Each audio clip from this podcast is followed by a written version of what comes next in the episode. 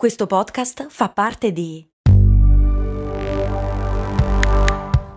Voice Podcast Creators Company. Questa puntata di cose molto umane è offerta da New Balance. Cos'è quindi adesso corri? Corro, sì, E la tecnica? Ma è la mia. Ah, andiamo bene, lo stile? Sempre il mio. Certo, certo, ma i 5 in quanto? Cosa? Lo sapevo, non sei un vero runner. Ma certo che lo sono, ne sono sicurissimo. E perché? Perché corro? Vai su newbalance.it slash it slash running per scoprire di più. Hai trovato delle ossa in giardino. Corri a fare un post su Instagram perché i social prima di tutto. Ma poi, come si fa a sapere se un osso è umano e soprattutto quanto è vecchio? Ma ancora di più, a chi apparteneva? Cose molto, cose molto,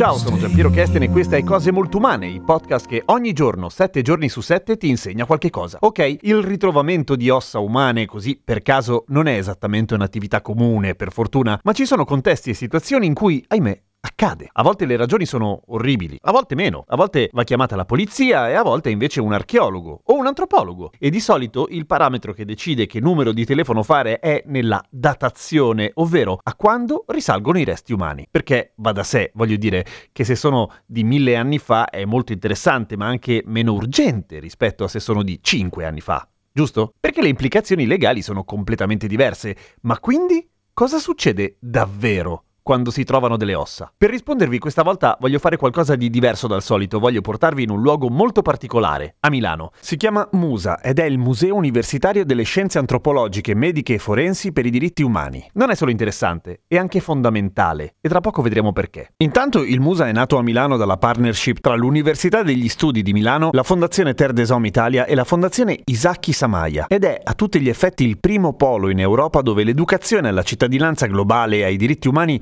incontra la scienza. Terre des porta il Musa nelle scuole di tutta la regione e non solo in realtà, con attività didattiche nelle classi e le visite guidate al museo, grazie a un progetto educativo che è finanziato dall'Agenzia Italiana per la Cooperazione e lo Sviluppo. La prima volta che ci sono stato mi sono trovato a guardare un sacco di corpi di milanesi morti. Cioè, detto così suona male. Devo specificare che i tizi in questione erano morti tipo da più di mille anni, credo che sia un attenuante. E comunque giuro che ho avuto comunque molto rispetto. Però questo ora non conta. Vi porto con me al museo. Entriamo. Ciao! Il Musa è un piccolo museo in zona città studi a Milano, di fianco, giustamente, all'obitorio.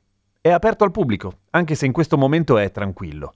Una grande area del museo è dedicata a una delle imprese più difficili nel campo dell'antropologia forense degli ultimi anni, il recupero e la catalogazione dei corpi dei migranti morti durante la traversata che li avrebbe portati sulle nostre coste e che sta restituendo un'identità a decine di salme che sarebbero altrimenti rimaste anonime. Ciao, io sono Pasquale Poppa e sono uno dei tecnici del Labanov, il laboratorio di antropologia e odontologia forense dell'Università degli Studi di Milano e noi oggi ci troviamo al MUSA, che è il Museo Universitario delle Scienze Antropologiche, Mediche e Forensi che ha aperto da poco meno di un anno. Sono un sacco di scaffali, un sacco di scatoline e un sacco di ossa. Ognuna ovviamente è datata, nel senso che ci sono ossa un sacco antiche qua. Come funziona il processo di datazione delle ossa? Innanzitutto noi siamo in questo momento nella sezione archeologica del museo che eh, vuole, far, vuole permettere allo spettatore di effettuare un vero e proprio viaggio nel tempo, nella Milano che va dall'epoca romana fino ai giorni nostri. Per cui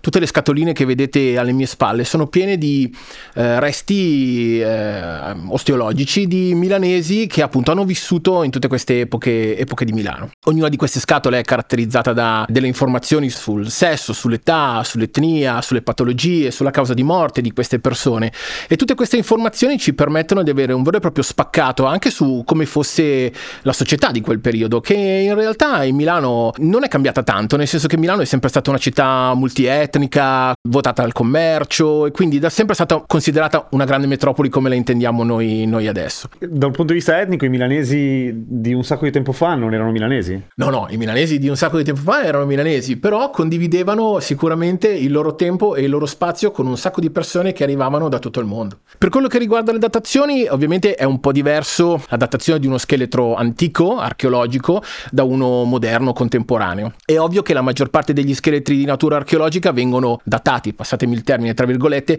anche in relazione a al corredo, cioè a tutti gli elementi che si possono ritrovare all'interno dello scavo, oltre a una osservazione della stratigrafia di quel periodo, per cui ci sono tutta una serie di scienze, diciamo, al di là dell'antropologia che permettono di riuscire a dare una datazione almeno del periodo storico al quale sono riferiti la maggior parte degli scheletri. Poi ogni singolo scheletro può essere datato in maniera un po' più precisa, ehm, in maniera un po' più puntuale tramite le datazioni a radiocarbonio e altre analisi di, diciamo, di, questo, di questo tipo, ecco. E si fanno tutte qui. No, no, assolutamente. Noi qui ci occupiamo soltanto, tra virgolette, soltanto di eh, analisi delle ossa. Quindi noi qui studiamo gli scheletri per riuscire a capire chi fossero nella vita, diciamo, i, i proprietari di queste ossa. Quindi, come dicevo prima, se fossero uomini, donne, giovani, anziani, e soprattutto in base loro- alle loro patologie, quale potesse essere il loro stile di vita, la loro alimentazione. Questo ci permette proprio di creare una finestra sul passato no? e di capire come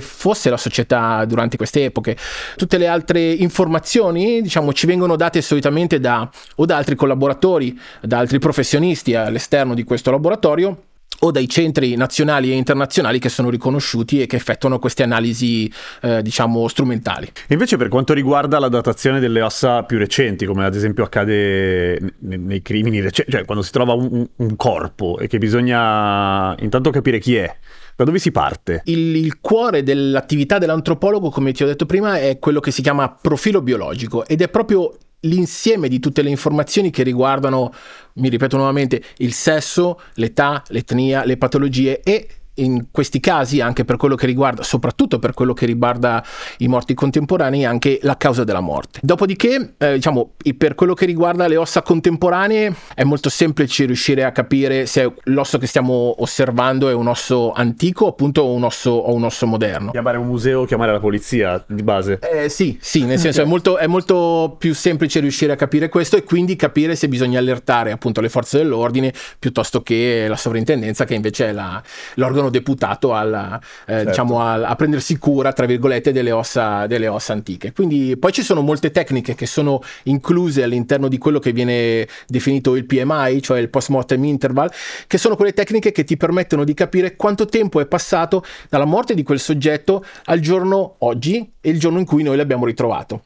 Per esempio? Una di quelle che si vedono sempre anche in CSI è mm, l'entomologia forense, quindi lo studio dei cicli riproduttivi e di crescita degli insetti e soprattutto tutto quello che troviamo degli insetti nei dintorni, diciamo, de- di quelle che adesso noi vediamo ossa, ma che magari appunto fino a poco tempo fa erano un corpo, ci permette di fare una stima del tempo trascorso tra il momento della morte e il momento del ritrovamento. E come l'entomologia forense ci sono altre scienze, insomma, che vengono a supporto dell'antropologo e ovviamente anche in questo caso delle forze dell'ordine. Quanto c'è di vero in CSI? da uno che lo fa di mestiere, voglio dire. Allora, io dico sempre agli studenti che vengono al museo, ovviamente CSI è, è la fiction e invece nella realtà succede in maniera ovviamente diversa. La base scientifica è molto simile, no? Qualcosa di vero c'è, di vero c'è. Sì, sì, la base, la base di vero c'è, ovviamente è romanzato, è televisivamente parlando, nel senso che ovviamente quello che cambia sono i tempi.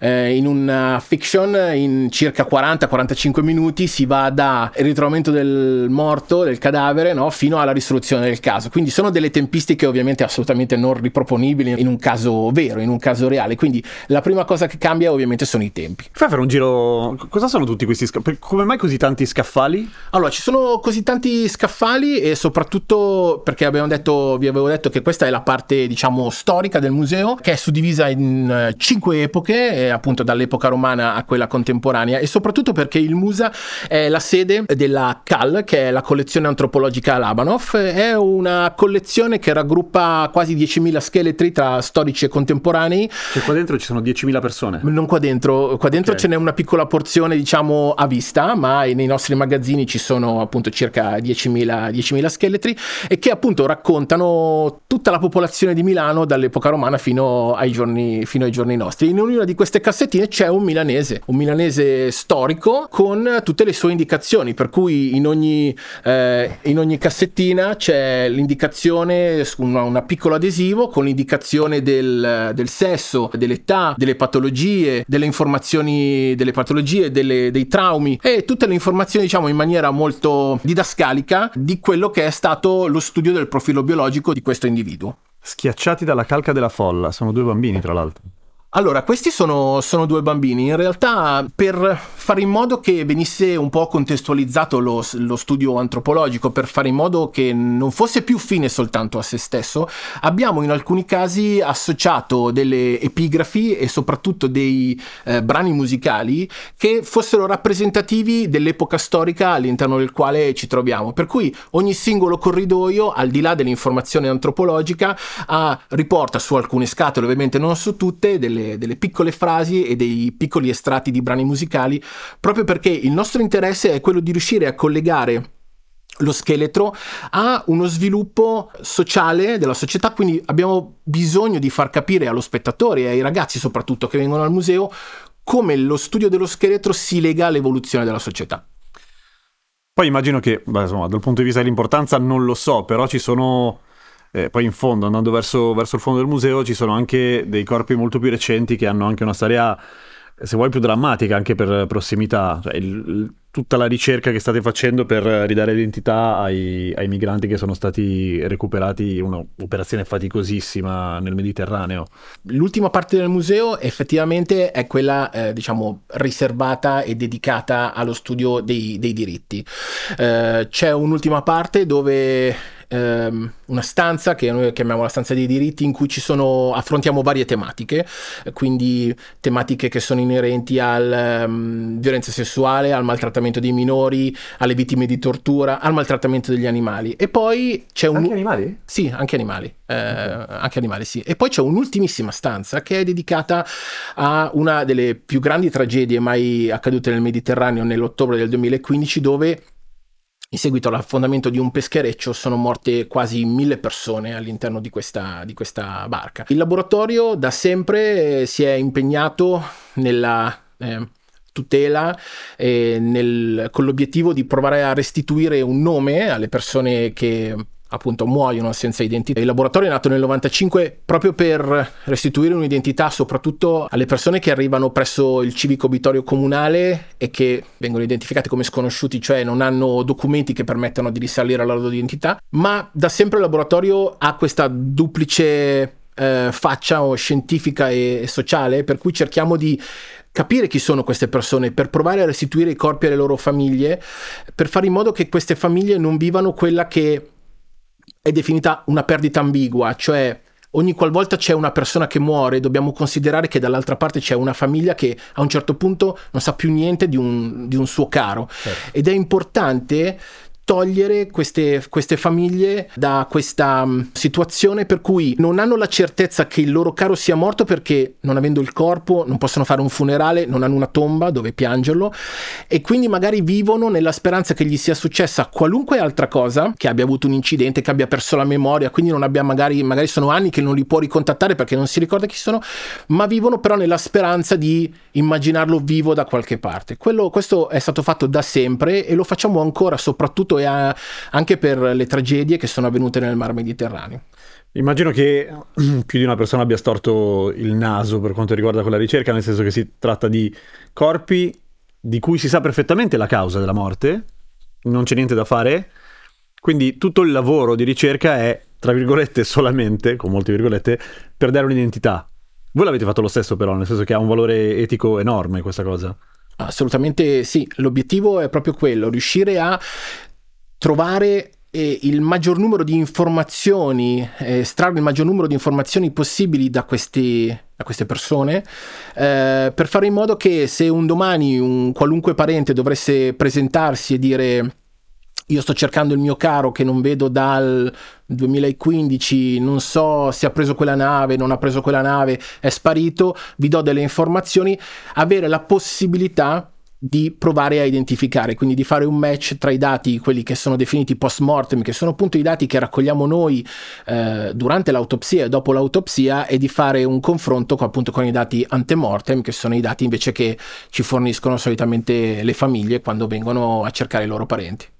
Come si lega tutto questo, quella che è un po' la missione del, del Muse, soprattutto del Labanov, con, eh, con il concetto di diritti umani? Beh, eh, direi che si sposa in, in pieno, nel senso che Ehm, noi facciamo questa attività da or- quasi eh, 30 anni. Da sempre lo facciamo, ripeto, con eh, l'obiettivo di ridare dignità ai morti. Molto spesso sono persone che sono, non dico ai margini della società, ma che per un motivo o per l'altro la società ha messo ai margini e quindi noi cerchiamo di essere vicini a queste persone e cercare di dargli il rispetto che meritano in un momento molto difficile come quello della loro morte e in un momento in cui magari non hanno vicino qualche membro della loro famiglia che si può prendere cura di loro. E se ci pensiamo, per noi il concetto della morte è questo.